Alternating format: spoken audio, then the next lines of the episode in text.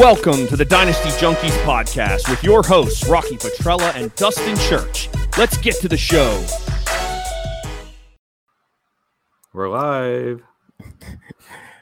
Hello, everybody, and welcome to episode 15 of the Dynasty Junkies podcast, a proud member of the Dynasty Addicts podcast network. And I am your host, Rocky Petrella at Dynasty FF Addict, along with my co host, Dustin Church aka FF Lumpy Balls at Dynasty Junkie FF. and Dustin's had a pretty busy uh, week this week.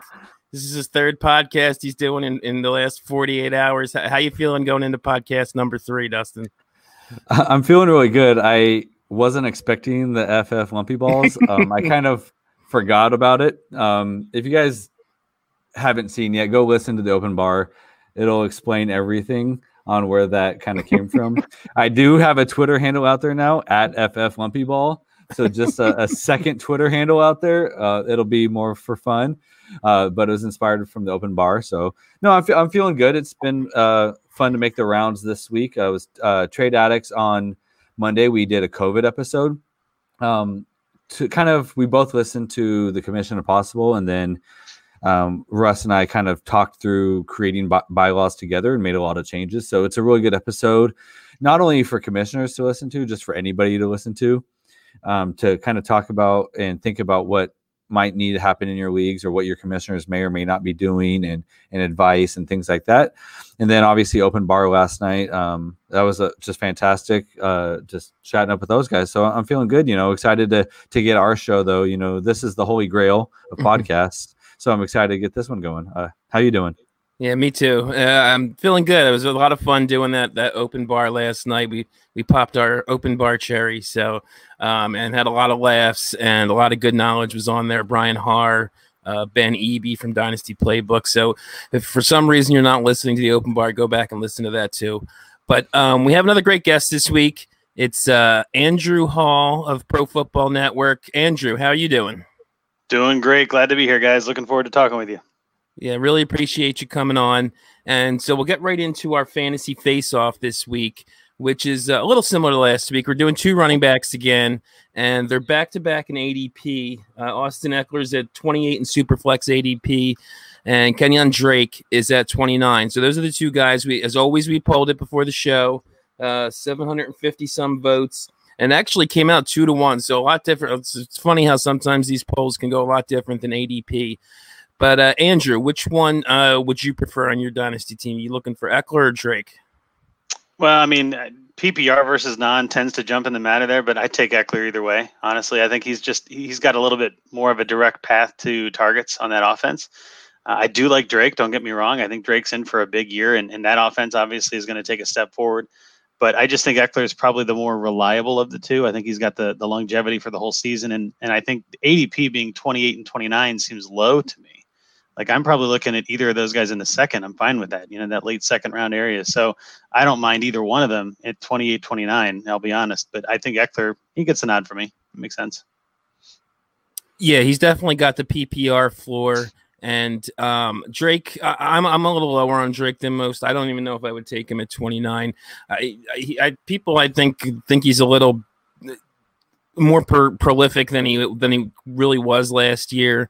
Um, he was kind of up and down. He had the big first game. He ended the season big. In between, I was looking at it. He had like nine points, 10 points, 14 points, seven points, something like that in regular PPR. So, and, and I think Edmonds will be more of a factor this year. He was, he was banged up a lot of the time Drake was playing.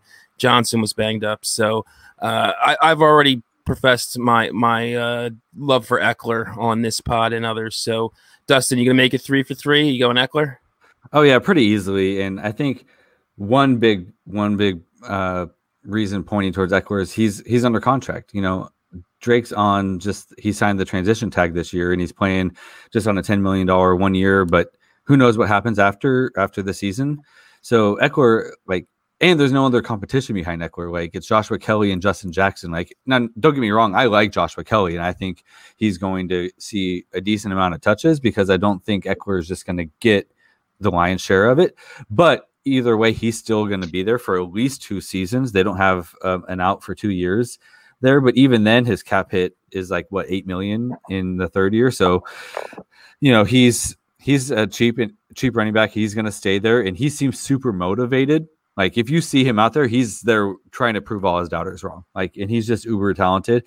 And like even before Melvin Gordon left, like he was still startable as a flex flex asset. So he's going to find ways to keep value. And you know, Drake, we've only seen a couple games from Drake, and you know, I love Edmonds. Like I had some guy offering me Amari Cooper yesterday, and I was like, nope, Edmonds was the sticking point. I did not want to give up Chase Edmonds. Um, I just think he's going to be more involved than people are thinking, and yeah, so I, I, it's easily Ekeler for me. The the two to one on Twitter, the Twitter poll uh, made perfect sense. It's it's pretty far off for me. I, I agree, but do either, do either of you have any concerns about the quarterback switch since Rivers was definitely known to, to dump off his to his backs? That's actually what I was going to jump into. Is that Tyrod Taylor? I don't know if he's as much of a dump off machine as Rivers was. I think Tyrod's probably more likely to run out of the backfield. If he scrambles, he's not looking for a pass; he's looking for a run.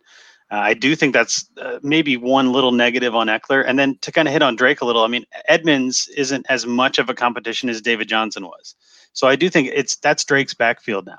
And I think that's partially why I like him more, eh, maybe than both of you. I don't like him more than Ekeler, but I like him more than some, just because I think he's going to get you know seventy percent of those touches out of the backfield, and that kind of workload just doesn't happen anymore.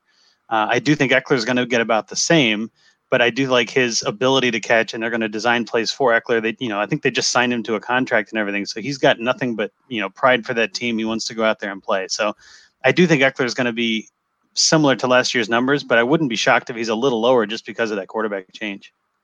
Yeah, and if Drake does get a uh, that much of the workload, the, the, the Cardinals have that very fast-paced offense. I think they ran one of the most plays in the league with the with Kingsbury's offense. So exactly. uh, that could lead to uh, just just so much volume if he gets that that much of a percentage of the workload. Exactly. Uh, I mean, so I'm I'm looking at at when LeSean McCoy was with Tyrod in Buffalo, and he had you know, he had a season with 77 targets, uh, 59 targets. So like he was still getting targets out of the the backfield with with Tyrod in Buffalo, and I, I think Ekeler's a better pass catcher than than Shady was. Um, now that Buffalo offense didn't have Keenan Allen, Mike Williams, and Hunter Henry, but I think Tyrod can dump it off to to the running back. I just I don't think we saw it. We haven't really seen him play much since Buffalo. Like he played a couple games in in in Cleveland, but that that was it. So I'm not too worried about the the quarterback change. Like they, they're listing him as an offensive weapon, and they're gonna find ways to get him the ball and manufacture touches for him. Like they gave him a four year extension with 25 million. Like that's not nothing for a running back.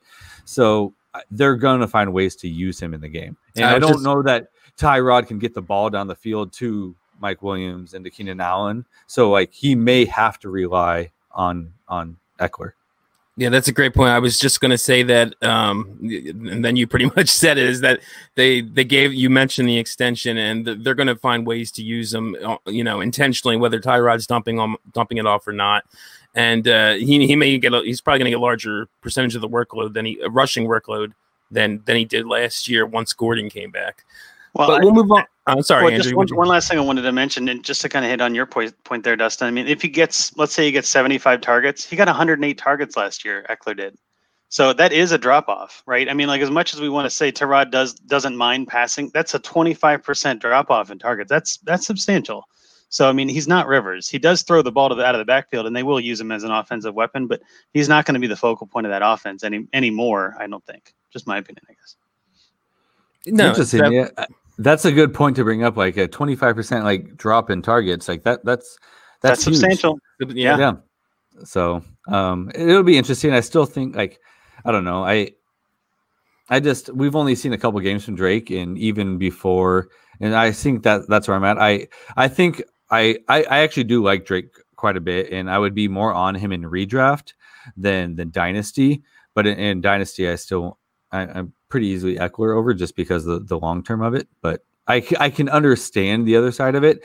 Like that offense will probably be better in Arizona. It's going to create more opportunities. And so Like if One- Drake does half of what he did at the end of the season, then you know he's a running back one pretty easily. You know, granted, Drake played for two different teams, but for the season, he had 68 targets on whole. I mean, you know, I don't know his splits with Arizona off the top of my head here, but I mean, that's going to go up for the year. So as a fantasy output, it's going to go up, I would think. But you know, that's we're speculating at this point and trying to pick how an offense is going to work without preseason. That seems like a really good strategy to me. So and, and yeah, I think like there's a good point you made, Dustin, is that if, if Drake if Drake could sign an extension this offseason, I think we'd be looking at him a little bit differently too. We we know Ekeler's there for the long term, and they want to use him, and we know what what is we have situational certainty uh, on on Ekeler. So, um, but we'll move on now to our commissioner corner. Commissioner Corner. And Andrew's going to take the lead a little bit here because uh, the topic we came up with this week is uh, something, and uh, this is the the term that he uses for the league he commissions. I, I don't know of any other league like this, so I'm just going to use that term as well. It's called the Mert- multiverse leagues, um, and it- rather than me even try to explain it, I'm going to let Andrew do it because it's a it's a little involved. But it, it- uh, what do you explain the multiverse leagues? Sure thing. Yeah. So, uh, as far as I've been told, as far as I understand, the multiverse started, I think, last year. Um, Mike Risher and the guys at FF Astronauts decided to kind of go outside the box and try something different. Uh, so they started what's called Multiverse One Two, and then this, well, yeah, this current January, this current season, uh, one Shane Barrett from from Astronauts and myself are co-commissioning Multiverse Three Four. And so what it really is is it's two simultaneous leagues instead of a a 24 team two copy it's a 12 team single league duplicated. So you don't have the same draft position in both drafts. You don't have the same team in both drafts, right? The idea behind it is multiverse three. You have your own separate, like just your own dynasty league. It's got the same same roster configuration as multiverse four. It's an entirely separate league. So the idea kind of came out of the mindset of, well, I really wish I could trade my one guy in this league where I have a lot of wide receivers for this other guy in this other league where I need running backs that was kind of the idea. And they said, well, obviously, I'm not going to be able to trade to make that even. The guy that I'm trading with is going to have to be in both leagues, right? Because no one's going to give that up. No one's going to like. I'm going to be, you know, on the bad side of this trade and the terrific side of this trade. That doesn't make any sense. So then the idea was, well, if the guy's got to be, the other trading partner's got to be in both leagues. Well, then in theory, all 12 owners have to be in both leagues. So what they are is they're just simultaneous leagues that run alongside each other, and it gives you twice as many assets to trade. Now, when we started the draft and everything, we, we kind of randomized the draft order. So it was one to 12 and then reverse order from multiverse three and four. So there, that way you don't always get the 12th spot. You're not always picking out of the same hole. In theory, then, in, in almost every team is drastically different. So some leagues or some teams in multiverse three might have decided to kind of punt this year because they just didn't get the draft pick they wanted or you know they were able to trade for more future assets or give up a lot to get Lamar Miller in the other or Lamar Jackson I should say in the other league. And so it kind of it allows you to build your team as if you've got one contender and one rebuilding or you can try to build them both contending or try to build them both rebuilding. I mean it kind of gives you a little bit more flexibility. Um, and I know during the draft there were tons of trades for future picks and I mean it was just so much more activity because everybody's got more assets to trade. So that was kind of the, the reason I wanted in is I said, well, if I trade a lot in one league, and I think I like to think I do, uh, I am an addict. That is, you know, definitely not afraid of that. But at the same time, if I have two teams where I can move assets across, uh, that makes it twice as exciting for me to trade and twice as tricky, I guess, to come up with trades. Because now you can look at things a little outside the box, and you might lose a trade in one league, but win a trade in the other, and it kind of balances out to make your teams whatever you want them to be. And I'm I'm real curious to get Dustin's because this is the first time and I think he's really here. I explained it to him a little um, earlier this week, but I think you did a better job of explaining it than I did. So I'm curious what Dustin's thoughts are now that he's kind of heard a full explanation. Because I'm in the league that Andrew co-commissions. That's why I let Andrew take the lead. But Dustin, what do you what do you think of this? Well, first of all, I'm you know I'm looking for an opening. So if there is an opening, like let me know. Uh, it just sounds super interesting. It, so is there a lot of act like does this promote activity? Like because I'm like so I'm super active in like all of my leagues, like probably too much. I tinker too much, and that's a whole nother topic. We all do, But yeah. is is is there does this have you seen it promote activity like with owners? I mean, I'll say, I think Rocky can say this too. Like, there were tons of trades in the draft, tons of trades between the drafts, t- tons of trades right after the draft. I mean, it was And we Everything did a was separate rookie draft, and, and Yep. there was a ton of trades in there too. I think. Yep. So it's a startup, and so if if I got pick one in the startup MV3, I was 12 in startup MV4, and then in the rookie draft, because I was one in MV3, I get 12 in rookie MV3, and then I get one in rookie MV4. So there was a whole lot of that where you just have to constantly keep your brain focused on what you're doing. Uh, and kind of, I, I know I used like a like a couple different Excel sheets to try to keep track of everything because it just gets out of hand really fast. Uh, and I know, I think Rocky, you were one of the people that was trading away a lot of your rookie picks, if I recall, right? Uh, uh, I think in one of them I did, and the other one right. I think I had a few. Yeah, I think that's I what I mean. Like you decided one, yeah. in this league, I'm going to get rid of some of that future assets and try to win now, or you know, build a team to win now. In the other league, I'm going to try to collect them. And I know that there are a whole bunch that that in my mind that adds to the the amount of activity in general because you've got so many more things going on. It it really makes it tricky. I will say though, over the past maybe like two months, I mean, kind of with COVID and everything, kind of not there hasn't been a lot of action, but to me, yeah. that's sort of common for a lot of my leagues already. And then when you add that extra layer of having two different leagues, it makes it almost like more intimidating to really put something together as unknown as everything is because we're I think at this point we've all traded. I don't, I'd say we all probably traded 20 times each, and we've all kind of got our teams where I want. But there hasn't really been a lot of news worthy to make new things happen. You know, to make new values occur. So we're all kind of just sitting with what we've done and traded already, and are just waiting for the season to kick off to kind of get back going in it. But I do think to kind of get back to your point, I, I do think it will promote a lot more activity and a lot more staying on top of it because you can't just half-ass this one. There's two leagues you're in for the price of one. It's a whole different world. And I think that's pretty common post startup and rookie drafts in a new league that, like you said, you kind of get your team where you want through the startup and trading in the rookie draft. And then a lot of times you don't see a lot of trades until, until the, the season starts in a startup. And uh, the probably the best way to go in this thing might be to lean towards one. I'm trying to win in both. I did, I think, give away more rookie picks in one than the other. And Same oddly here. enough, Dustin will Dustin will think this is pretty funny. Anybody listens to the pod, I actually own Lamar Jackson in both of them, which is so not me.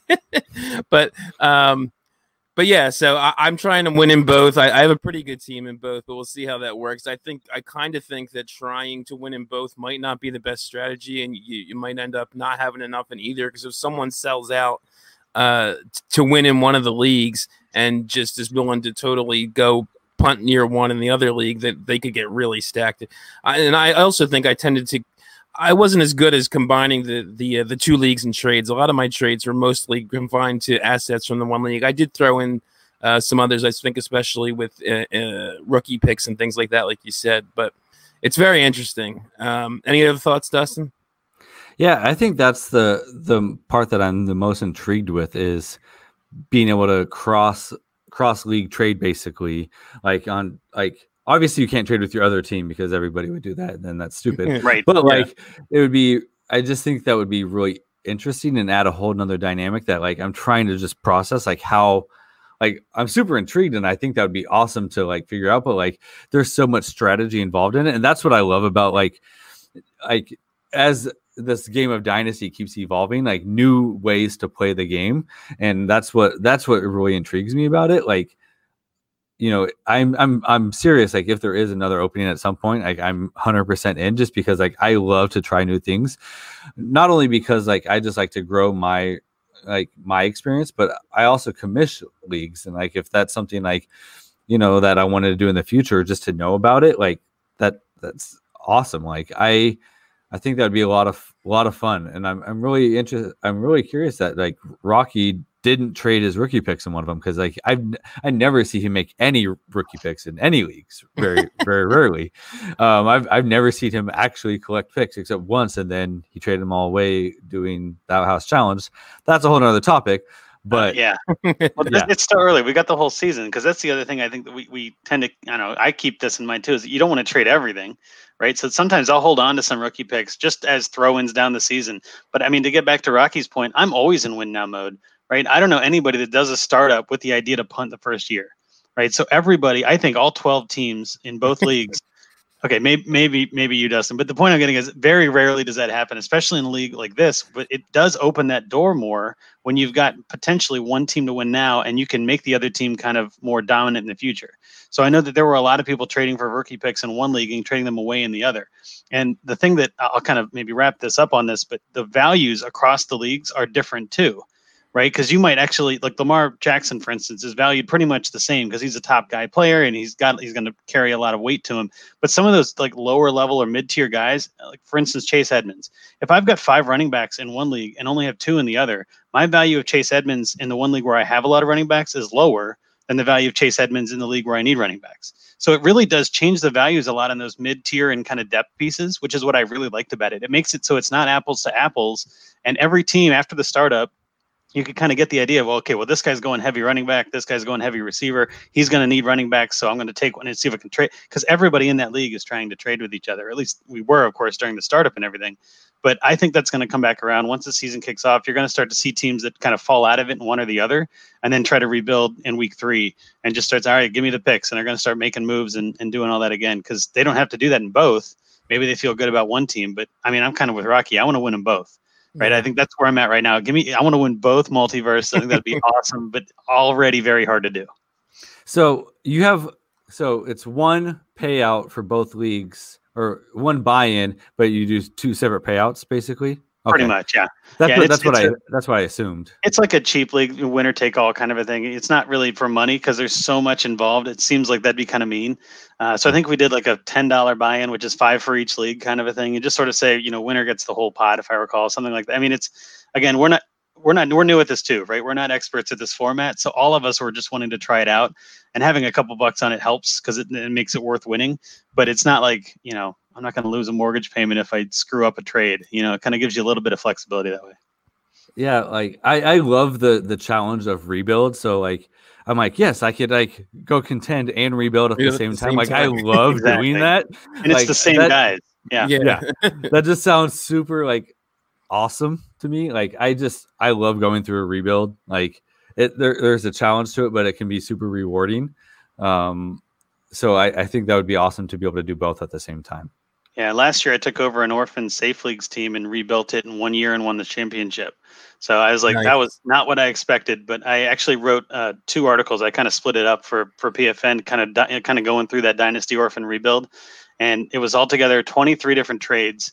I got very lucky, right? I mean, as you always do when you win a title, you, you have to pat yourself on the back for doing good work, but then you also have to go, well, someone above was looking out too because I got lucky that this player didn't play or this guy went off. I mean, but I, I thought it was amazing to go from you know an orphan team that was abandoned and had really bad players to kind of grind through the offseason and, and pick up as much as I could and ended up with, with Christian McCaffrey, which again, that helped, right? I mean, anybody with Christian McCaffrey is going to have a chance. But then after the season, I traded him away and I'm kind of going a different direction with it. And I traded him away in a trade for Miles Sanders, who we'll get into in a minute. Um, but yeah, I love doing that kind of stuff. Like, and so in this league too, you can literally, I could, tra- I could decide right now, like, oh, you know what, I'm going to rebuild this one and just blow it up. Why not? It's a little league, and I can still beat those guys in that other league, so I'm fine. Yeah, yeah. I'm, I, am super interested. Just so like, I, so I'm a big proponent of the productive struggle. Like, I trade back if it's available. I trade back in all my in all my drafts to try to pick up as many picks. But it'd be awesome to like go all out in one league win that year and then I have all these picks in the other league and then like win both of them back to back like on each side. Yeah. Like if I yeah. could make that happen, that would be like I would feel pretty awesome. So in my head too, it just counts as one league. So it's not, you know, I don't have to get into those crazy numbers, but like it's only one. So, you know, it's only one league. It's just a yeah. big one. Yeah. There you go. I was I was lucky enough just to earlier in the non-point scoring season to see them tweet out about this. I'd never heard of anything like it. I was like, I got to throw my hat in the ring to see if I can get in this league. They did they invited me in, and it's it's really been interesting. It's a, it's a whole different kind of level of strategy having to, to manage the two sets of assets at once. Um, so everybody, go go put together your own multiverse league and start making it become a thing because it definitely is very interesting. If anyone's out there starting one, let like let me know and I'll jump in. I don't want to I don't want to run my own yet, but if anybody's starting one, hit me up. Dynasty well, Junkie FF on Twitter. There you go. I'll say this too. If you guys need help with it or have questions, obviously you can reach out to me as well. And I know Mike Richard's been in ours and Shane, uh, FF Shane B, and, and obviously myself. We can all answer questions and we're all, you know, I'm very happy to be a part of it and just, you know, want to help the, the whole community and getting more of these around. It could be fun. Yeah, am I starting? Am I starting a new league now? Am I starting a new one? no comment. Uh, Okay, so now we'll move on to our main portion, the dynasty strategy portion of the show. Dynasty strategy. This week, and and probably it's going to bleed into next week because we got a lot of them. Is we're doing it's not the we're not the first uh, pod to ever do it, and we won't be the last, but we're doing a bold predictions for 2020 episode, and rather we're going to give our own, uh, both of us and Andrew. Um, but rather than just do that, we also solicited uh, bold predictions from some fantasy football analysts um, in the you know in the Twitterverse in the in, in doing their own podcasts and things like that. A lot of them former guests of our show actually. Um, so not just ours, but we're also gonna take some from them and, and see you know what we think of their bold predictions. Some of them are bolder than others. I think uh, I think some of these guys were uh, a little hesitant to go a bit too bold, but um, first we're going to get into what I wanted to do is uh, there was uh, strangely enough a lot that involved quarterbacks. So I'm kind of going to group the quarter quarterback ones together. Uh, so Andrew, yours, yours will come a little later because yours is one of the few that's non-quarterback centric. But um, I'll go with mine first because actually me and Dustin both came up with quarterback ones as well. And and this is a super flex oriented show, so we do care about quarterbacks. And my bold prediction was that Teddy Bridgewater will finish as a top eight QB. Now. I specifically picked that number uh, because generally the top five, six, seven guys you need some rushing for, and then you start getting into you can maybe get into the guys who are who are doing it passing. Uh, I've talked about that. I think it was just last either week or two weeks ago. We talked about Teddy. Everyone knows my love for DJ Moore. Obviously, he's got CMC, and uh, the weapons around him are just fantastic. Those two, Samuel is a very good third option. Robbie Anderson is a very good fourth option. He's got Ian Thomas at tight end. And as I've said before, I love the Rhule and Joe Brady hires. I think that's going to work wonders. The only issue for me that that could prevent this from coming true is the uh, the whole new, you know, that it is a new coaching staff and Teddy is new to Carolina. Sometimes that adjustment can be a bit. But I also expect them, as we've said before, to have one of the worst defenses in the league, which is going to help volume a lot. So uh, it, it is it is bold, which is the point of the point of doing these. But I definitely think it's within his range of possibilities. Uh, and like I said, I, I, wouldn't go any higher than eight just because there is no rushing floor there. Uh, and I just like I said, I especially the Joe Brady hire is something I've been saying all off season that I love. So Andrew, what is your take on my bold prediction? Well, that's bold. That is bold. I don't I don't hate it. I think with the the offensive weapons around Bridgewater, it's definitely possible. Um, I, I want to say that's kind of where maybe I would put his ceiling, but that, that doesn't make it wrong, right? It makes it bold. It, you you're saying he's going to do as good as he well as well as he can. I, I like that. Right, um, and I think these bold predictions that one of the things that it, the point of doing a show like this is more just to even I you know chances are he's not going to be QB eight, but it's more to emphasize these are the guys we you know I really like or I'm really down on that kind of thing. But I, I'm sorry I interrupted you. Continue. Well, no, I, I think that's that. I like that aiming for the ceiling and saying like this is. I think this is as good as he can do, and QB eight's pretty good. I mean, that's that's solid. I mean, his ADP is not that right. I mean, his ADP yeah. is probably 20, 25, if I had to guess, on quarterbacks. So I don't think it's a bad idea. And like I said, with the offensive weapons around him, I mean, like I was just talking about Christian McCaffrey. That guy's a game changer, right? He can take a wheel route and go all the way to the house. Um, you've also got they just added Robbie Anderson. You've still got Curtis Samuel. Still got DJ Moore. I think Ian Thomas is coming along. So I mean that offense as a whole looks good, and I think Rhule's going to know how to use them. So I do think it's a. I mean again, it's a very possible pick. I've been pretty high on Bridgewater myself. I've been trying to grab him in uh, pretty much any superflex league that I can get him for the right price because quarterbacks are a premium in those anyway. But I'm kind of with you. I think he's he's kind of going under the radar a little. I don't want to say I think he'll be QB eight, but I wouldn't be shocked if he's a QB one, right, or QB twelve or higher. I think that's that's definitely in his range of possibilities given the other guys on the field. So yeah, I mean, give me Bridgewater over I don't know some of those other guys like uh, Drew Lock, right? Like ugh, just, he, he bugs me. Sam Darnold, seeing ghosts. Like I might hit, I like Bridgewater over some of those guys in that middle tier. Uh, even guys like Roethlisberger, who might only have one good game left in his arm, right? You never know. So there's a whole bunch of other question marks after you get outside the top 12. Why not Bridgewater? Yeah, and I think he's going, like you said, ridiculously under the radar. I just looked it up while you were talking. He's QB 26 in July ADP. I, I, think there's no way he doesn't he doesn't return on investment at a QB 26. 100%. Uh, all right. Rocky, so I got a quick question for you. So you have him top eight. Who are you bumping out? Uh, 'Cause from it's what, Mahomes. ADP. So I'm I'm just going off of rankings right now on DLF rankings because ADP, like, you know, well they're they're basically the same in what I was looking, but so I'm going to give you a list. Uh, obviously not Mahomes, Lamar, Dak, Kyler, Deshaun, Russell, and then Allen and Wentz. so uh, Kyler, Deshaun, Russell, and Wentz. I have to bump one of them out. And then Josh Allen. I'll take him over Josh Allen. The Josh So- Allen uh, people people love him because of the rushing, and and I heard someone point point this out as a positive that uh, he's how many TDs he scored over the last two years. To me, uh, he's so due for TD regression. No, I don't think any quarterback in history he's had, had three uh, eight touchdown seasons in a row, and I think he's got like eight and ten the last two seasons. Uh, and I think Moss will affect that. So I could definitely bump out Allen. I hate to say it, I could see bumping out Wentz uh, just because you know his weapons are still a little iffy. So uh, I could definitely see him finishing over either of those two. Uh, even even who we'll get into in a second, uh, Russ Russell Wilson. Uh, you know they got the they, they often lean on the rushing game and. Uh, they don't let him loose the way we want him to sometimes. So he's another one I think would be a possibility, but he also has the rushing, uh, you know, upside as well. So that that would make it a little tougher. Um, and, and Allen does, but I just see regression from Allen in the rushing department just because he's been so good there, and I don't think he's going to keep up the touchdowns. Interesting. Okay. Okay, so we'll move on to yours, Dustin, um, which is Yeah. So yeah. yeah, so you know, you get it, yeah. So I want to give a shout out to uh, Scott at at Bellcow Back on Twitter. He posted this yesterday, and this is actually somewhat what I was thinking. Um, so Russell Wilson right now is plus 500 to pass for 4,000 yards and 35 touchdowns in 2020. He's done each of them, but never in the same season. Um, if you heard last listen to the last couple episodes and what I talked about in open bar last night, and we see the hashtag going around of let Russell cook. I actually think this is finally the year that Seattle's going to do it.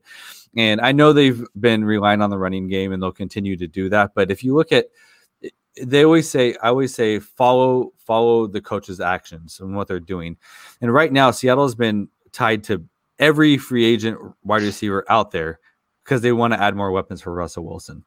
Like they have DK and Lockett, that's great. They went and signed Dorsett, which Dorsett, like he's a good complementary piece, but they're they're in on Josh Gordon and Antonio Brown. They added Greg Olsen, who, yeah, Greg Olsen will be good for I think this year. Like he's still a pass catching tight end because we drafted a tight end. Like so, I I'm following what the actions of the team are doing, and you know we don't have a strong running game. Carson, like he's always banged up. He he tries to take on hits. Like I'm not yes, Car- Carlos Hyde was a thousand yard rusher last year, but like he's just going to be a complementary piece. Like we don't have anybody else there, so I think that I, I really do think that like this is going to be the year that they let Russell cook, and like he wants that. He wants to go out there and show everybody th- that, and yeah. So that that's my that's my take. I think Russell is going to go for four thousand yards and thirty five touchdowns this year.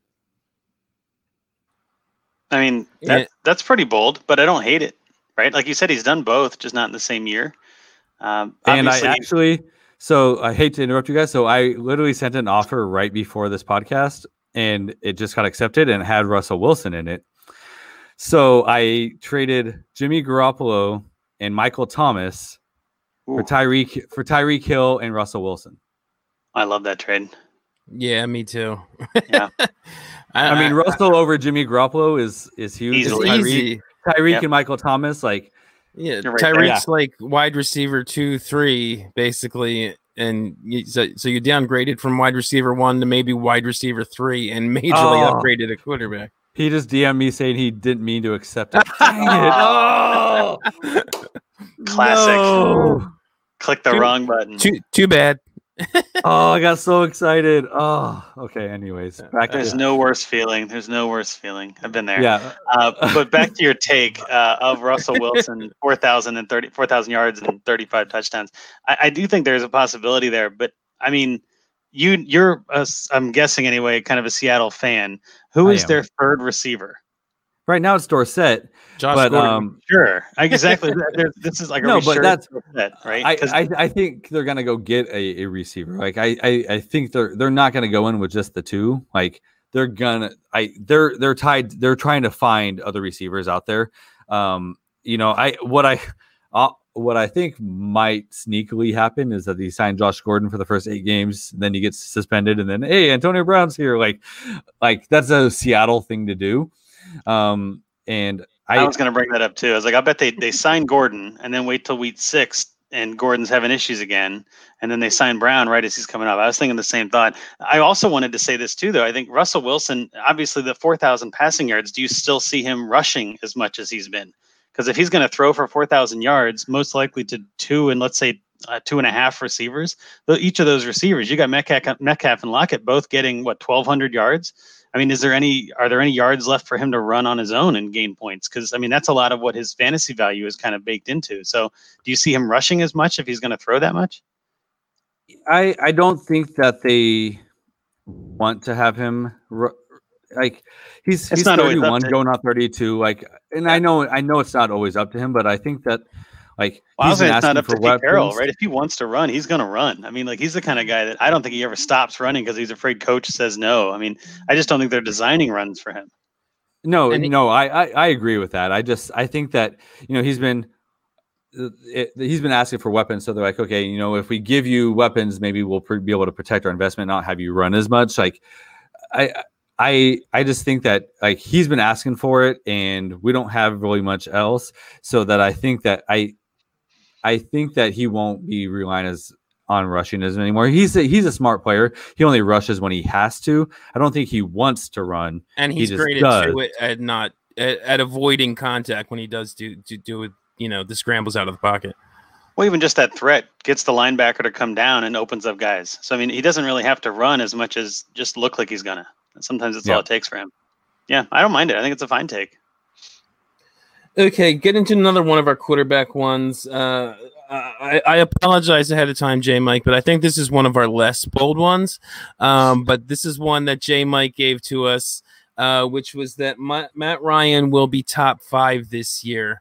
Um, I, I actually think that is pretty likely. Um, maybe not likely, but definitely more possible than some of the other things we've already said.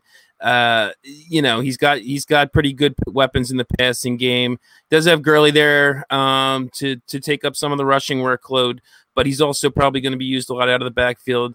And their defense still is not that great, so it's another issue where they could definitely be passing a lot. Uh, what are your guys' thoughts on it, uh, Andrew? I, yeah, I'm with you. I think I wouldn't say it's likely, but it's definitely possible. I, I wouldn't be shocked if at the end of the year, I mean, well, this is an even numbered year, right? So Matt Ryan's due for a great output. That's pretty much the, the game plan here. Uh, I also think that you're exactly right about Gurley. I mean, I think Gurley got underutilized last year, and I think that the the change of scenery and kind of back to his hometown too, if I recall, like he's from Atlanta, he's from the Georgia area. I think that's going to put a whole bunch of new life in him, and I think you're going to see a whole different Todd Gurley. You may even see like that older version of Todd Gurley where you know, before his knee issues and all that, where he starts catching, you know, 80 balls out of the backfield or something crazy. And all of that's going to help Matt Ryan. I also think, and we've I've talked about this on some other podcasts, and I know other people at, at PFN even have talked about it, but I think Russell Gage is a sleepy start too. I think there's a lot of potential with him kind of coming into the game and and maybe being that good slot middle guy uh, to give Ridley and Julio some time outside to get open. So yeah, I, I definitely think uh, think Matt Ryan's got some very very high potential for finishing in the top five. Yeah, I'm like I'm obviously buying in because this is what Matt Ryan does. Like, you know, every every like you, you already said it. Like, you know, those even years, he's he's top five, usually top two or three in those seasons, and their defense is is horrible. Like they're going to be passing. Um, I am a little worried about like the Hooper to Hurst. I don't know if it was Hooper Same. that was super talented, and or if it was Matt Ryan that elevated Hooper because he likes the tight end.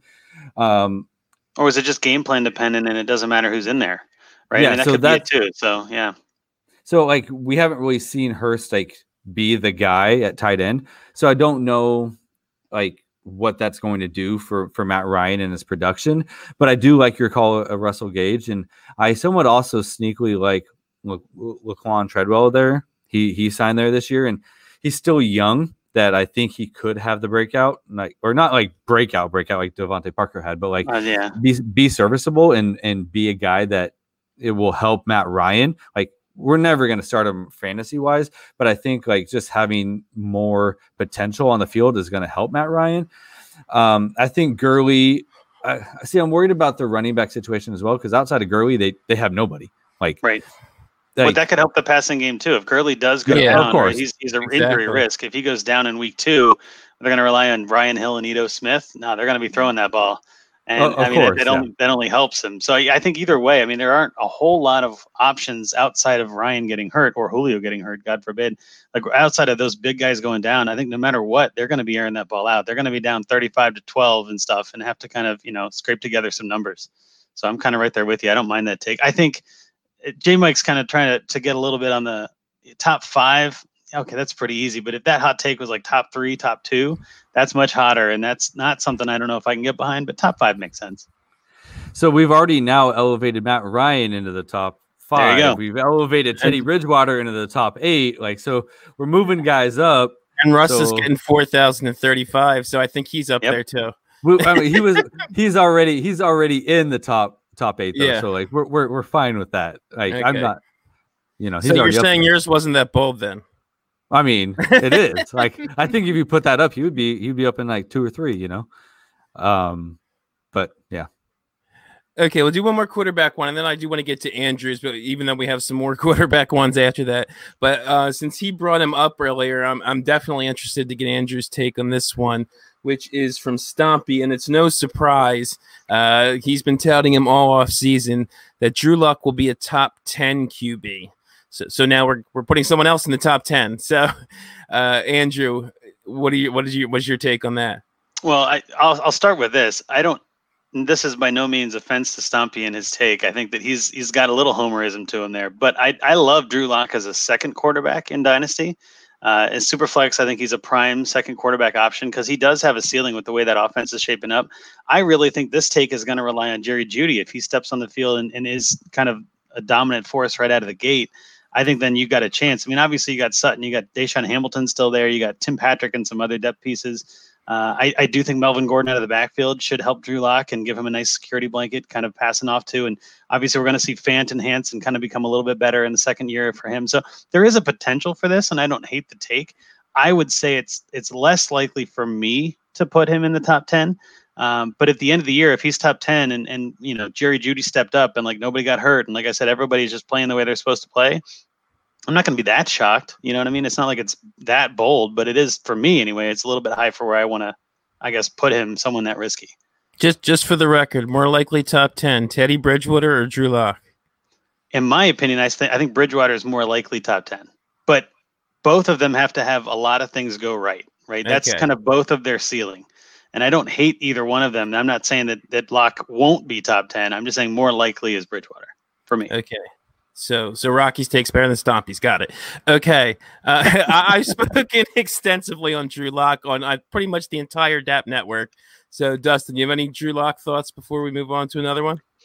No, I, I think you guys hit it. Like we've we've we've beat uh, Drew Lock takes d- dead on this podcast so far. Uh, you know, starting with Bobby and and Stompy and just having Hogue and all them on. So, um, like I we're we're I, we're we're good on Drew Lock. We are we already Yeah. know my opinion out there. So Yeah, I wanted to get Andrew's take. So we'll move on to Andrew's bold prediction. Andrew, why don't you give that and then we can talk about it? Sure. So I've, I've talked about this before. This is kind of my go-to hot take for the non-point scoring season: is that Miles Sanders will finish as a top three running back behind Christian McCaffrey and Saquon Barkley. Is that hot? Uh, yeah, first of all, I love the boldness of it. I think that's bolder than a lot of the ones we did get. Uh, I mean, Sanders has definitely been a hyped guy, but I don't, I don't know that I've heard anyone else say number three after Barkley and CMC. Um, I, I, I'm the resident Eagles fan, so I'll let I'll let Dustin take this one, and then I'll chime in at the end. I'm I love this take. I'm I'm starting to warm up to you know Sanders being a top top five. They haven't brought anyone else in, and right at this point, there's not really anybody that I'd be worried about them bringing in now. When Yep. they were talking about Hyde and all these other and all these other players, like I was I was worried, but now that's all gone. There's, I mean, Devonta Freeman's the only other one out there, but I don't know that Devonta Freeman's the type that would scare me with with uh, Miles Sanders. So the writing is on the wall. And if you saw what um, Deuce Staley said about him last week, um, and the touches that they want, they don't want to limit him to those touches. Like if he got those touches every game, it was like they don't want to limit him to 20 carries and only five catches. Like they don't want to limit him to that. Like that's over yep. 300 touches. So if he gets anywhere close to that, there's no way he's not up in that top that that discussion for the top five um, and top three. Um, yeah, so it's so, interesting because I mean, everyone has Zeke up there right now, um, but I I could easily see. You know, there's just a lot of guys right there that could do it. Like, yeah, Zeke, Dalvin. I, th- I see bounce back from Kamara and I see Mixon could easily do that, and then mm-hmm. there's Sanders. So like, there's a lot of guys right there. But if he gets the 300 touches and produces the way that we know he can produce on those touches, like it's I could easily see that path. Well, and, and I'll, I'll, I'll kind of go with this too. The narrative that's I don't know repeated over and over and kind of to death in my mind is that Doug Pederson doesn't rely on one running back. I mean, yes and no. I don't know if he's had the kind of running back. It's always the chicken and egg, right? If you don't have a bell cow running back, you're not going to make one out of nowhere. You're not going to lean on. I mean, even he leaned on Jordan Jordan Howard. That didn't go so well, right? So everybody at the time was like, "Well, that's Jordan Howard, right? That's that's who you're leaning on. Like that's not a bell cow. We've already seen that. I'm not hating on Jordan Howard. I think he's a fine running back, but he showed when he was with the Bears, he really can't carry a team. And then you got Boston Scott, who's out there obviously catching some passes and going to be kind of a gimmick play guy. But to me, Boston Scott is not a threat to Miles Sanders. So it's in my mind again. I, I, if you're looking at volume, you're looking at like you were just saying, if you can get 300 touches, I personally think that should be no problem. Again, as long as we have a full 16 game schedule and as long as there's not a whole lot of you know crazy delays or anything weird, you know, none of us are here to predict that because that's impossible to do. But you know, in a normal season, I'd be shocked if Miles Sanders doesn't get 300 touches. And at that volume, if he's going four and a half yards a carry and catching, you know, 85 balls out of the backfield, how is he not top three? Right. I mean, just looking at the pure numbers, I love Zeke. I love Kamara. I'm with you. I think he's going to bounce back. But, I, you know, behind the two stalwarts, CMC and Barkley, I wouldn't be shocked if, you know, 12 months from now, hell, even five months from now, we're talking about Sanders as a top five back. And I'm like, let's just make it hotter. Let's throw some fuel in that and say top three. Why not? Yeah, I mean, you gotta be, you gotta be bold. That's right. Yeah. And obviously, for the record, just because you mentioned it, we're obviously assuming 16 games get played and all these things. So, uh, you know, we can't, like you said, we can't predict that. And uh, I'm just going to say, I don't want to belabor it, but uh, yeah, I, I love the take. I definitely think it's it's bold, but not unrealistic. And uh, I've mentioned on this podcast previously that uh, I was a little hesitant as ADP about uh, how high his value was. But uh, the further deeper we get into the non-point scoring season and, and, closer to the point scoring season, and they still have not brought in a Devonta Freeman or, or anybody like that, it's hard to see how he's not going to approach 300 touches if there's a full season. So uh, I, I, love this take. It, it, makes a lot of sense, and and yet is still bold. So. Well, and I'll I'll say this too for redraft leagues. I've got one keeper league that still has to draft, and I mean I'm sure there's a bunch of dynasty players that still play redraft in varieties. I think one of my my favorite starts if you're in that eight nine ten spot in the draft order is to get Mixon and Sanders. You know what I mean? Like you're looking at if Sanders falls to you back in that second round, in redraft running backs always matter more. So my logic is if I can get Sanders as my second running back, that gives you a little bit of buffer to say, all right, he doesn't need to be top three because I didn't get him as a top three. Right. But at the same time, he could be. That's that upside in running back in your running back two slot is what McCaffrey was last year, right? That's the same kind of logic where he's got that ability to, to kind of stand out and show up this year. So yeah, I'm I'm all about him and I'm trying to get him everywhere I can. So not every league, of course. Some people are higher than I am on him, but you know, I'm willing to go out there and try. Yeah, and I think he's got a lot more pass catching upside than, than a lot of guys, uh, even you know after the first couple. So, um, so we'll get into at least a couple more here before we get into find me a trade. Um, well, you know, one I just wanted to kind of mention. I don't know that we need to talk about it because we talked about Ekeler earlier. Um, but Stompy did also give us a second one, which is that Ekeler will again finish in the top five running backs. Um, uh, do either of you have any thoughts just before we move on to another one, just in relation to top five? Is that ridiculous, or do you think he might finish top five again? I think it's ridiculous. Um, I, I easily I could see him doing it. There's just like I just listed a whole bunch of guys. Like I see Kamara bouncing back. He's like that contract year is a big motivator for these running backs, and we have Cook, Aaron Jones, Mixon, and Kamara that are all free agents, and and Fournette, like now he's not going to be top five, but like those other four are all in that that that that potential to be in the top five, and then you have Zeke, Kamara, or Zeke, Barkley, and McCaffrey. Like there's seven, eight guys right there, and I, I, I, I have trouble putting Ekeler over any of them because I like all their situations at least this year better. Like I know what like the quarterback situation is for all those teams. I don't know what that is with Tyrod. Like we we talked and we talked a lot about that at the beginning, but I just I can't put I can't put Ekeler over any of those other guys, eh, Sanders included. So like I I I just can't do it. I, well, I see I gonna, see the potential, but if he's saying he's going to finish as a top five running back, that's that's one of the hottest takes I've heard. Um, that's way hotter than the lock take, which is pretty hot. So I mean, Ekeler finishing and doing all of that again and finishing as a top five running back. There were so many different situations that caused that to happen, and I just don't see that happening again. I'm not going to say it won't happen because it's just as likely to happen as not, right? None of us are that, that on the fire on this and knowing what's going on. But I, I definitely think Ekeler is a top 10. Uh, I could see that, but top five is, I mean, that's pretty bold. It's right up there with Sanders' top three, right? So like that's yep. that's a ceiling. So I don't know if he does it again. That's going to be tough. And here's another one that I that I think is is pretty bold, but but not crazy. Um, which was from uh, Josh Josh Valentin from the uh, the Fantasy Timeline, and he says that Dak is QB two this season. He's got Mahomes is QB one, so over Lamar Jackson, over anybody else you want to put up there. Uh, I, I will uh, put a little asterisk next to this saying Josh is a Cowboys fan, but uh, Dak Dak did finish very well last year. Do we think he can be QB two with Mahomes and Lamar in the equation? Not to mention, you know, some of the other guys, Deshaun, Kyler, everybody we talked about earlier. Well, I'll start on this one. I, I think if you're going to say QB two, you're going to pick one of Mahomes or Lamar ahead of him, and I, this take specifically says over Lamar, which means Mahomes is number one. I yes. feel more comfortable with this take saying Dak is QB two and kind of letting the world decide who's number one uh, saying that Mahomes is one and that Dak will finish above Lamar. That to me is a little bit more specific and a little bit tougher to hit. I'm not going to say it's a bad take. I am high on Dak. Don't get me wrong. I think with all the weapons they've got, and you still got Zeke. Like we obviously haven't talked about him much, and we're, we're kind of knocking him down the numbers. It sounds like, um, but he's still going to be a threat. And you've got obviously you got Cooper, you got Gallup, and now they got CeeDee Lamb. I just think that that team is is poised to take over. And you know Jerry Jones never rebuilds, right? They they always go win now. And I think with Dak being in this kind of contract year, quote unquote, on the uh, franchise tag, I think he's going to go out there and show that he's worth more than Mahomes, and, or at least more than you know, definitely worth more money wise than Lamar.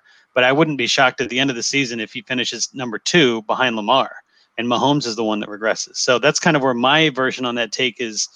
If you're picking him over Lamar, that seemed a little tougher, but I don't mind putting him at QB two. I think that's again that's where his ceiling is. Yeah, and it's definitely a possibility. I mean, what was he last year? QB three, QB four, something like that. So it's not it's not a crazy take, and uh, it's yeah, just the the you know Mahomes efficiency and, and and the Lamar rushing upside makes it a little difficult. But he he he was right there last year. Um, so we're getting along. So I'm gonna unless Dustin has anything he wants to say, I'm to move on to at least one more here, and then we might get into find me a trade. And there's one I wanted to mention. Actually, there might be two more, but one I definitely wanted to mention because I think it may be the boldest take that we got from any of the analysts that sent it in, which is another guy we talked about earlier. Uh, and none of us were super high on him, but I don't know that any of us were this low on him either. So John Hogue at Superflex Dude says Kenyon Drake will finish as the RB3 on his own team. Wow. and I did, that is bold. And I did ask him when he sent me that to me, and he said that uh, yeah, he thinks Edmonds will finish ahead of him, and either Eno or a free agent will, will be signed and we'll finish ahead of him. So, wow. does does anybody think that's even possible? Well, it's definitely I, possible, I but I don't think Barring yeah, injury. Yeah, like given a crazy situation, I know. I really don't. I, I, love it though. I love that bold. That is the boldest take I've yes. heard in all non-point scoring season. I love it. yeah, I, I don't think there's any way with without an injury. Like if if everybody on the team played full 16, that there's any way that Drake is is the running Yeah, back. on he didn't team. say he thought Drake was getting injured or anything like that. He just that was his take. I mean, I I can buy into that he might be the running back two on the team. Like I like Edmonds that much. Like uh, I'm probably wrong, which is why I did not make that hot take. But I I don't see how Eno passes him. Like with no preseason, no offseason, like no not being able to be established or work at, at all with the offense. Like I don't Even if they see- sign Freeman or something, like I don't see a, a running back off the street at this stage. I mean, that's that's bold right there. Just to say that you can even say that would be a bolder take is that Devonta Freeman will finish as the RB two on the Cardinals behind Yeah. Chase Edmonds. Like that's a bold take. Like oh my goodness. So I mean, there's going to have to be some crazy amount of weirdness, but I don't think anybody in the industry is predicting that one. Agreed, agreed. And like I said at the beginning of this, kind of the idea of this is to to go to extremes to give your viewpoints on a player, and I think that might be kind of what he was doing here. He might be even more down on Drake than than Dustin and I were earlier, and and he used this to illustrate that point. I, I don't see any way he's RB three on on the team, barring an injury, but uh, it's definitely an interesting one. And I am going to do one more because I wanted to get this one in because it's another bold one. It's actually kind of two combined together and it's from uh, Gabe Gehring uh, from from the Open Bar, and he says that Terry McLaurin finishes as a top five wid- wide receiver, and Haskins finishes as a top ten quarterback. Dustin, what are your thoughts? That's very, very bold. Yes. Um, uh, I love Save Gabe. the and boldest for last. I, yeah, and I know we talked about M- McLaurin on the open bar yesterday, and like I love McLaurin. I just there's there's some elite elite guys up there, and I don't see him passing like being elite. And we've already put like a bunch of non-top ten and so guys into the top ten. So this is going to And, be like- top ten this year. now his Has his Haskin ones his Haskins one makes sense if he really thinks McLaurin's gonna be top five because like for McLaurin to be top five, Haskins has to be a top ten quarterback. That was going to be my point. They have to go together because you don't get Yeah. one without the other. Really, you don't even get Haskins in the top 10 unless McLaurin, who is pretty much their only catcher other than maybe Steven Sims, like you can't do one without the other, right? You they're like peanut butter and jelly these two takes. You know, they just go perfect together because you can't do it without the other guy. Right Yep. there with you. Yeah, but I I think it's, I, am not moving him over over those top guys. Like I can't move him over Michael Thomas, Tyreek Hill, uh, DeAndre Hopkins, like all those guys. I I, I just can't do it. Like Chris Godwin. Godwin, yeah. Ju- uh, DJ Moore, like any of those guys. Uh, Golladay, I, I Yeah. There's just too much risk right now with that offense. I mean, honestly, Haskins is going to have to take a massive leap forward. Um, if you had McLaurin top five and then kind of said whoever the quarterback is, right? If it was like Alex Smith or uh, Kyle Allen, like they've got some other guys that could potentially take that job, but to kind of do both and, and just sort of put, you're like, all right, well, I'm going all in on this duo and just let's see how it goes. Cause I think that's, I would even go that's above their ceilings, right? We're in the attic at this point. So that's pretty bold. Right. Yeah, I, I, I love the take on because I'm a big McLaurin fan, and and uh, you you know the quarterbacks will definitely make their biggest jump from the rookie year. I mean, I, I'd feel more confident if maybe they had brought brought in some kind of offensive guru, like the way I think it was um, uh, Goff's second year that McVay came in and he made the big jump when everyone thought he was trash after his rookie year. But it, it's hard to see either one happening because, like you guys said, if Haskins isn't a top ten quarterback, it's going to be almost impossible for for McLaurin to be top five. Well, it's a coaching change too. So I mean, like, there's a whole bunch of question marks on that Right. team. They don't even have a, a name right now. I mean, geez, like that's, Washington that's football whole- team. I love football team, right? Like that's just my favorite football team is football team. So yeah, it just it makes me nervous, I guess, with something like that. But that's what these are about, right? Putting your flag on a guy and just saying, "Here's what I think is going to happen." I love it. Yep, yep. I love that one too. Uh, okay, so we'll now move on to find me a trade before we finish up here. Find me a trade. This one was submitted by Jeremy Hayes at jhayes719 on Twitter. It's a 12 team, one QB league. There's no PPR. This is standard. I, I said to Dustin, I didn't even know people played standard anymore. and there's also obviously no tight end premium then. It's a 20 man roster. Well, I think they cut down to a 20 man roster by the season. Start nine, a QB, two running backs, two wide receivers, a tight end, two flex, and a defense. And this was an orphan he took over in 2018. Uh, said he finished eighth last year, but reshaped the team some more this offseason, picked up was four first. Not sure if he's a true contender or not, and if he should use those first to build the team up more this year. So, uh, Oh, and one thing I wanted to mention before we get into his roster is I keep meaning to do this every week and I keep forgetting to do it. But just if you want to submit to find me a trade, all you have to do is DM it to me at Dynasty FF Addict or Dustin at Dynasty Junkie FF or the pod uh, at Dynasty Junkies. So uh, people have asked us that before. You know, how do I submit? So that that's what you do. Just DM us, and we can get you on the show. We have a few in the pipeline, but we'll get you on as soon as possible if you want to send a roster over. And MFL is the easiest, but this is a sleeper league, and we can do sleeper and flea flicker as well. So that business out of the way. Dustin, you give the roster, and then Andrew will go into your trade first. Yeah, so so at quarterback, he's got he's got Dak and Brees. So in a one quarterback league, I love that. Like, yeah, Brees probably is last year, but like in a one quarterback league, you can find a backup quarterback. At running back, he's got Saquon, um, Saquon Barkley, D'Andre Swift. Then he has Latavius Murray, Kareem Hunt, and then he has like Darrel Williams, Mike Boone, AJ Dillon, and that's it. Um, none on this taxi right there. At wide receiver, he's got Golladay, Stefon Diggs, Adam Thielen, and then he has Mike Williams, Curtis Samuel, Antonio Brown. Then he has Deebo, Corey Davis, Michael Pittman, and Denzel Mims. So he's got a pretty young, deep wide receiving core outside of uh, Thielen. And then at tight end, he has Mark Andrews, Hayden Hurst. Then he has Ian Thomas, Chris Herndon, Rob Gronkowski, and TJ Hockenson. So he's stacked at tight end. Um, and then Minnesota defense not doesn't really play here, but there we go. Andrew, you want to give your trade first? Sure. So uh, when I look at this team, the first thing I see is kind of what you hit on there, Dustin. Is he's he's got Dak and Drew Drew Brees as his quarterbacks. My first thought is, well, okay, those are great quarterbacks, but Brees may not play past this year. I like to have a bench quarterback that's a younger guy with some upside, so that's kind of something I would target in a trade.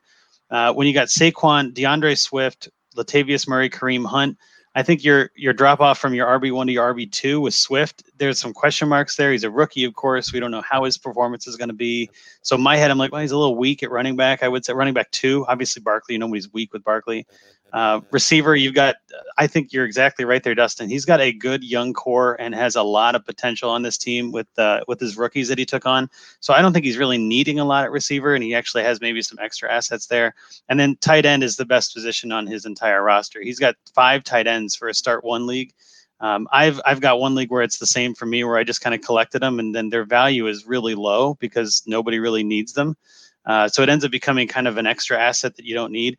I would assume that he picked up Gronkowski for next to nothing at some point. Uh, again, we don't know all the trades or all the bad drops or whatever.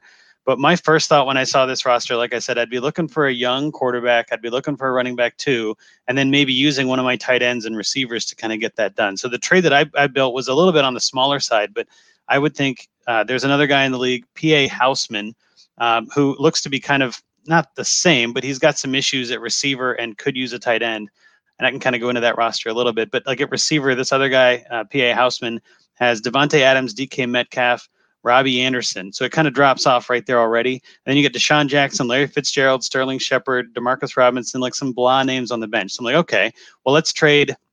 Oh, and while I'm there, actually, let's do this. His his tight ends are Dallas Goedert, which I think we're all a fan of, at least in Dynasty. He's kind of the heir apparent there. But after him, he's got Gerald Everett. And that's it. So my logic was okay, looking at this team, I don't think he's win now. I, I, mean, again, there is a chance, everybody has a chance, but I'd be getting rid of Gronk if I could. I'd try to sell as high as I can on Gronk. So I would trade away Gronk and Curtis Samuel for Rojo, who he's got on his bench, and Sam Darnold. So I know it's a one quarterback league, so you're not going to get a true value on that quarterback. And I know a bench quarterback is not worth a lot, but given his team and, and the way that's made up, I, you're not going to spend those four firsts on a quarterback in a one QB league, and almost every, even if um, uh, was it Trevor Lawrence comes out right or Justin Field, they're not going to. I don't think they're going to be one of the first round picks you use, and I'd rather save that for running back and, and everything like that. So my logic again is hold the first. Let's not trade any of those. Just wait to see the season how it plays out. But getting rid of Samuel, getting rid of Gronk for someone like Rojo, who we just heard, of course, today is going to be the bell cow. What that's been said before, and then your bench quarterback and Darnold. I think that's kind of where I would go. It's not the massive trade, but I think it's something that makes sense for both teams and would get done. What do you think? I like the process behind this. Uh, I agree. I'm not, I'm not necessarily targeting quarterback in a, in a one QB league, but I mean, if you're trading Curtis Samuel for a quarterback, I, am not that worried about it. Which is essentially what you're doing here, because I think the, uh, uh, you know, the the value on the other parts are somewhat even as well. So the only the particular player, as Dustin will tell you, is not what I'd be looking for, as I have been anti Rojo for a very long time. So I don't love the trade for that reason. Uh, if there was a more Rojo value type player, I, would be more on board. But if but you own Rojo, wouldn't you be willing to move him off then? Like, would, if you still had Rojo, oh, I would move roster, him. Yeah, yeah. so there are plenty of guys like bringing Rojo there. to this guy's team. So oh, I know, I know. I'm using the logic of the other owner may be like you, right. and not liking oh, him. Right, right, right, And therefore, he may be willing to trade him for less than, than usual. Now, the only the only downside only isn't right, but one of the downsides to this is that obviously you'd be trading Curtis Samuel to the guy that has Robbie Anderson. So you'd right. have to kind of you'd have to overcome having two receivers. But I just think it's a small enough trade. You know, you're getting Darnold, who is seeing ghosts and nobody likes, who I think has a ton of upside. Rojo, again, if he is the guy, he's got a ton of upside. And then you're getting rid of Gronk, who maybe has a year, if that. You know, maybe you can get some value for that guy. Some guys are really high on him. I was actually on Fighting Chance Live a week or two ago, and we didn't have him in our top 12 and there was a whole bunch of stuff on twitter. Everybody was like how do you miss gronk? What the heck? It's like no i didn't miss him. I left him off. I don't think yeah. he's top 12 but there are guys out there that have him ranked top six top five this year. And more power to you but in dynasty i can't do it. So i'm just thinking get rid of that asset. Maybe move if, if not curtis samuel maybe mike williams gets it done. One of those bench receivers you've got plenty of young guys coming up around him but that was kind of my thought and yeah, like I said, I mean, if if this guy, the the guy who sent us the uh, the roster, likes Rojo, it makes a lot of sense. So um, I just don't particularly happen to like Rojo and never have. But That's like fine. I said, I like I like the process. I just don't like the player. Uh, Dustin, any thoughts on that one? Yeah, I'm I'm fine with the deal. Like I'm right there. Like he could move Gronk and not and not lose any sleep at, at a tight end position. Like he doesn't need Gronk. He'll probably never play Gronk. There's probably three tight ends on this team I like over Gronk already. So I'm definitely fine giving it up. I actually like Curtis Samuel, so like I'm fine giving up another one of those young receivers if it has to, but I'm not going to lose sleep if I have to give up Curtis Samuel. Um, I like buying Darnold low. Um, at first, like when you had because you had a couple trades on there, I was first I was like trying to understand like why you're pushing quarterback so much, but it makes sense that you know he's going to need someone to to replace Brees next year. So I I love uh, getting Darnold, and I think he's pretty cheap right now. And I like I think that he'll still have a down year this year. And then next year is when he's really gonna when Gase is gone, we'll see Darnold really like start to show a little bit. Um, so that's where I'm at. So I like I like the deal. I like the process. I I don't hate Rojo as much as Rocky does either. So um, I'm I'm all for it.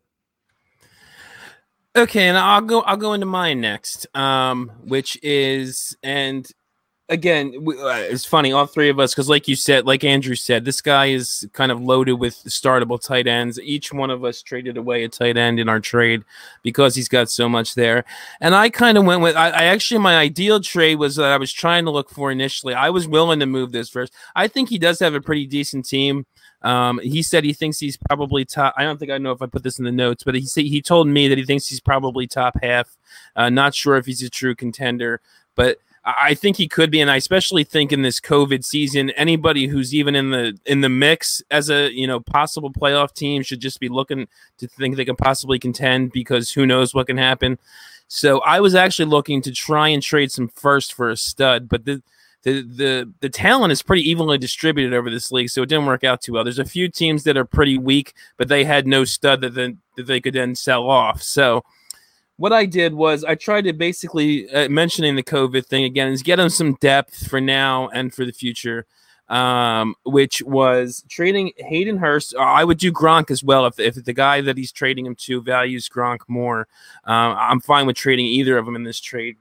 Hurst or Gronk in a 2021 first team, uh, Havoc 917 for Darius Slayton, Marvin Jones, and a 2021 second. Now, I don't know for a fact this guy has a 2021 second because we can't see picks on sleeper, but I'm just going to assume he is. If not, maybe you can find a player that's that's second value because I think you need a little more back when you're throwing in that first. But uh, with four first, I'm generally a little more free to move one, especially if I am trying to win. And uh, I, like getting the depth. I we've always been a pro Marvin Jones pod here since the beginning. Uh, he's he's got wide, low end wide receiver one, high end wide receiver two upside with Stafford at least for 2020. Darius Slayton is a guy that that you have for the long run. Uh, I like him a lot. I mentioned him on the open bar pod last night. Uh, they were asking who might be next at receiver, and uh, he's definitely got a path to, to being even the wide receiver one there, depending the draft next year, um, with Tate moving on and Shepard not being that great. So, and then you get the second back to kind of even out the value. Um, so he gets a little wide receiver depth. Like Andrew said, he's got some decent receivers, but I, I, don't think he's amazing there. So I don't think it can hurt to have the depth, especially like I said, in, in a COVID season where we don't know what's going to happen. So, Andrew, what are your thoughts on my trade? Well, I'm I'm with you. I like the Slayton Jones and second side. I mean, in, in all honesty, there are I can't tell you how many trades I've been involved with where somebody wants a first and I ask for a second back and and a player like you're just doing here, like where you just trade back in the draft and switch players. And it seems like people look at that and go, Yeah, but I'm getting the first. Yeah, but you're giving up a second, right? So like that's almost like a sneaky upside pick because there, as we just saw this season, there's a lot of great value still in the second round. So if you've got four of them, I don't mind at all moving back around to get an upgrade at, at Slayton. And, and I think Jones is another great piece too. And Hurst, you're not going to miss Hurst or Gronk either way. You've got enough depth. You're not going to miss it. So I definitely, I would smash accept on that Slayton Jones second side in a heartbeat. If it were, if it were my team, I would love that. Uh, just because I don't think there's any necessary negative, you know, getting rid of an extra tight end and an extra first. I don't hate it at all. And I still think it's something that can get done too, because the guy I was trading him to, I, I, don't have his roster up here in front of me, but if I remember correctly, he has like I think Doyle is his best tight end. So Hurst or Gronk is probably a slight upgrade on that. Well, and so I, have got his team up. He's actually got Matt Ryan, so Hurst would be a good double dip. Sometimes people like that; they like the stack. He's also got Jonnu Smith and Will Dissly, so he's not hurting at tight end, but he doesn't have that guy he can lean on. And I think Hurst is. You're right. Hurst is his, would be his best tight end. And depending on how he high, how high he is on Gronk, that would be you know same kind of logic. So yeah, I, I think the the depth receivers, the other guys got Jalen Reagor and Jakobi Meyers and Hakeem Butler, like some guys that are a little bit spotty. So he may not be as willing to give up Slayton and Jones, but I still think that's a good start to to ask for. I think there is a potential that he'd say yes to that. And if I remember correctly, since you have his team up and I don't, I'm pretty sure he's loaded in his starting lineup at receiver. It's just he doesn't yeah. have as much depth if he trades those guys away. Am I correct? Yeah, his starting lineup for receivers, he's got Julio and Michael Thomas. Like that's a and beast I, too. I think and doesn't he have Odell in his flex? flex? Yeah, yeah, yeah. like that's that's a solid three. They're never leaving his lineup, so he doesn't need depth as much with that kind of a lineup. But I mean, again, I, if it were my team and that's how I had it, I don't know if I'd accept it, but I know there are guys out there that will and it at least starts the conversation. I think it's something that could, uh, if not get accepted, get something done. Maybe Dustin, any thoughts on that one before we move to yours? No, I mean you guys know I love Marvin Jones and I like Slayton a lot, so um, I'm all for that for that deal. Um, I like it a lot. Okay, let's get to yours then, and then we'll we'll, we'll finish up here. So I'm changing mine on the fly here. Um, yeah, so um, I think I, I think uh, uh, the team here is is a pretty has a pretty good shot at contending. Um, I don't love the running back room though. So it has Saquon, Swift, and then has Murray and Kareem Hunt. Like that's it. And then like AJ Dillon, whatever you think on that. Um, and we all agree that he's loaded at, at, tight end. So I'm changing mine. I originally had Hayden Hurst for N'Keal Harry, but now that I'm like looking and talking more through, like he has enough wide receivers that he doesn't need to go get N'Keal Harry. He needs a running back. So I actually have him trading Hayden Hurst to PAMOS 2315, PAMOS 2315 for James White. Um, I think James White's super cheap and he's not a sexy name, but he's gonna he's gonna produce. He's gonna put up points. People love him, and like I, am selling that that increased potential value that Hayden Hurst has right now to to to go get another running back. The guy that um, he'd be trading him to has uh, Mike Gesicki, which I love, but the only other tight ends on his roster right now are Luke Wilson and Ross Dwelley. Like nobody else at tight end, so he definitely needs tight end help. Um, and he's he's fine at running back. He's got Jacobs, he's got uh, Clyde Edwards-Helaire, um, he has Tevin Coleman, and he has Miles Sanders. So James White is his fifth running back right now, and you might be losing a little bit of value. Maybe get a third back on the deal, but you know James White is a guy that you will flex, uh, put in your flex spot. Um, so I like I like getting uh, moving Hurst. You're not going to notice he's gone. He's got a little bit of value bump right now, and go out and get a guy that just produces on the field. What do you guys think? Yeah, I, I, like that one. I like you said, uh, just like I said with the first, with the, with them having the five tight ends that that, that are all in similar range. Uh, I'm fine trading any of them, even if you're not getting back full value, like you said. Get a third thrown back, something like that. James White is is sort of eternally underrated. He's generally finishing in the RB two range most years, and uh, well, well, this isn't PPR, so th- that is a little bit of a downgrade. I forgot about that. So, but see, that, that, makes him more of a target to me. Like, to, not to interrupt, but I think James White is probably going to be. He's a guy that this this owner of James White is like, I don't get the PPR bonus out of him, right? He, I don't need him. Even in non PPR, he's still an RB two or flex option, which is exactly what what uh, this this team needs, right? What Jay Hayes needs is a, a running back to fill in and to kind of get in the gaps between the other players when they're all struggling. So I, I think that's actually a terrific trade, and I would definitely take the James White side there too. So I love that, Dustin. And now that I'm thinking through, like the guy needs tight ends, like you could probably get this done for like a, you know, you could give him your Ian Thomas or something like that, and, and I might even throw in a third potentially. Right, I might yeah, even Ian throw Thomas, in a third or something. Yeah, Ian Thomas in a third for James White being in a non PPR league, and you still keep Hurst to do one of these other deals that you guys mentioned. Like there is potential to do two deals right there, um, but that he that other team needs tight ends pretty significantly. So I would definitely target him and get get James White back and get one of your tight ends if you can to make that deal work. Yeah, I'd be more inclined to throw in the third or something like that if it was Ian Thomas. If I if I'm right. trading Hurst or Gronk, I, I, might want something a little on top of James White and non PPR. Like you said, he still has value in non PPR, but uh, I might want like like Dustin said, the third, or, or if you can work a second, maybe throw back a third or something like that. But um, good trades overall, I think this week. So um, that that about does it for for our show this week.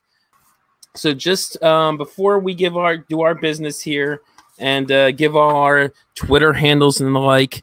Andrew, why don't you just uh, again throw out there, you know, what you're doing, your Twitter handle, and and and plug anything you want to plug. Sure. Yeah. So again, my Twitter handle is pretty much my name. It's at Andrew Hall FF. I write for Pro Football Network, uh, PFN 365. We've got our own Dynasty handle and do a lot of Dynasty coverage throughout the year at, at PFN Dynasty. Uh, always cranking out a ton of good content. I know one of the guys on our team, Tommy Garrett, came in second place in Scott Fishbowl nine last year, so he's the best loser, as I call him. Uh, in case you yeah, haven't he, heard, I was also a finalist in Scott Fishbowl Nine. That that has to be mentioned every third episode on here. So I was trying to one up you and say this guy came in second, but yeah, yeah, yeah. I, I, did not do that well. Uh, but I'm in it this year and hopefully have a better had had a better draft. That's for sure. But yeah, so I'm, I'm writing for PFN. I, I do probably one article or so a week. Um, obviously, just trying to target whatever's new, whatever's fresh, and uh, doing every everything in the power that I can to get anybody that follows me, anybody that listens to me, is a better chance to win. So I love trade questions. You tag me in any polls you want. I'm I'm not going to be the guy that says stop tagging me. Uh, but yeah, just bring it on, and I'll help out any way I can. DMs are open, and uh, yeah, just at Andrew Hall FF. Great, great, and then just just for the record and for Dustin, that that that was a joke because it's become such a thing. I don't really need to say that I'm in Scott the Scott Fishbowl Nine finals every other episode. Anyway, um, so we're gonna just sign off here. Give our Twitter handles again. I'm Dynasty FF Addict. Dustin's at Dynasty Junkie FF. The pod is at Dynasty Junkies. Um, follow the DAP network at DAP underscore network. Please, if you like what you heard tonight, and uh, Andrew did a great job helping us out here, um, give us a, a, subscribe and a rate and review. The rate and reviews really help. Let us uh, know what you think, get us out to more people. So we'd really appreciate that. Do the same for the DAP network. And uh, hopefully, you'll also tune in next week. And that's all we got. So, Dustin, give it to Chunky's him. out.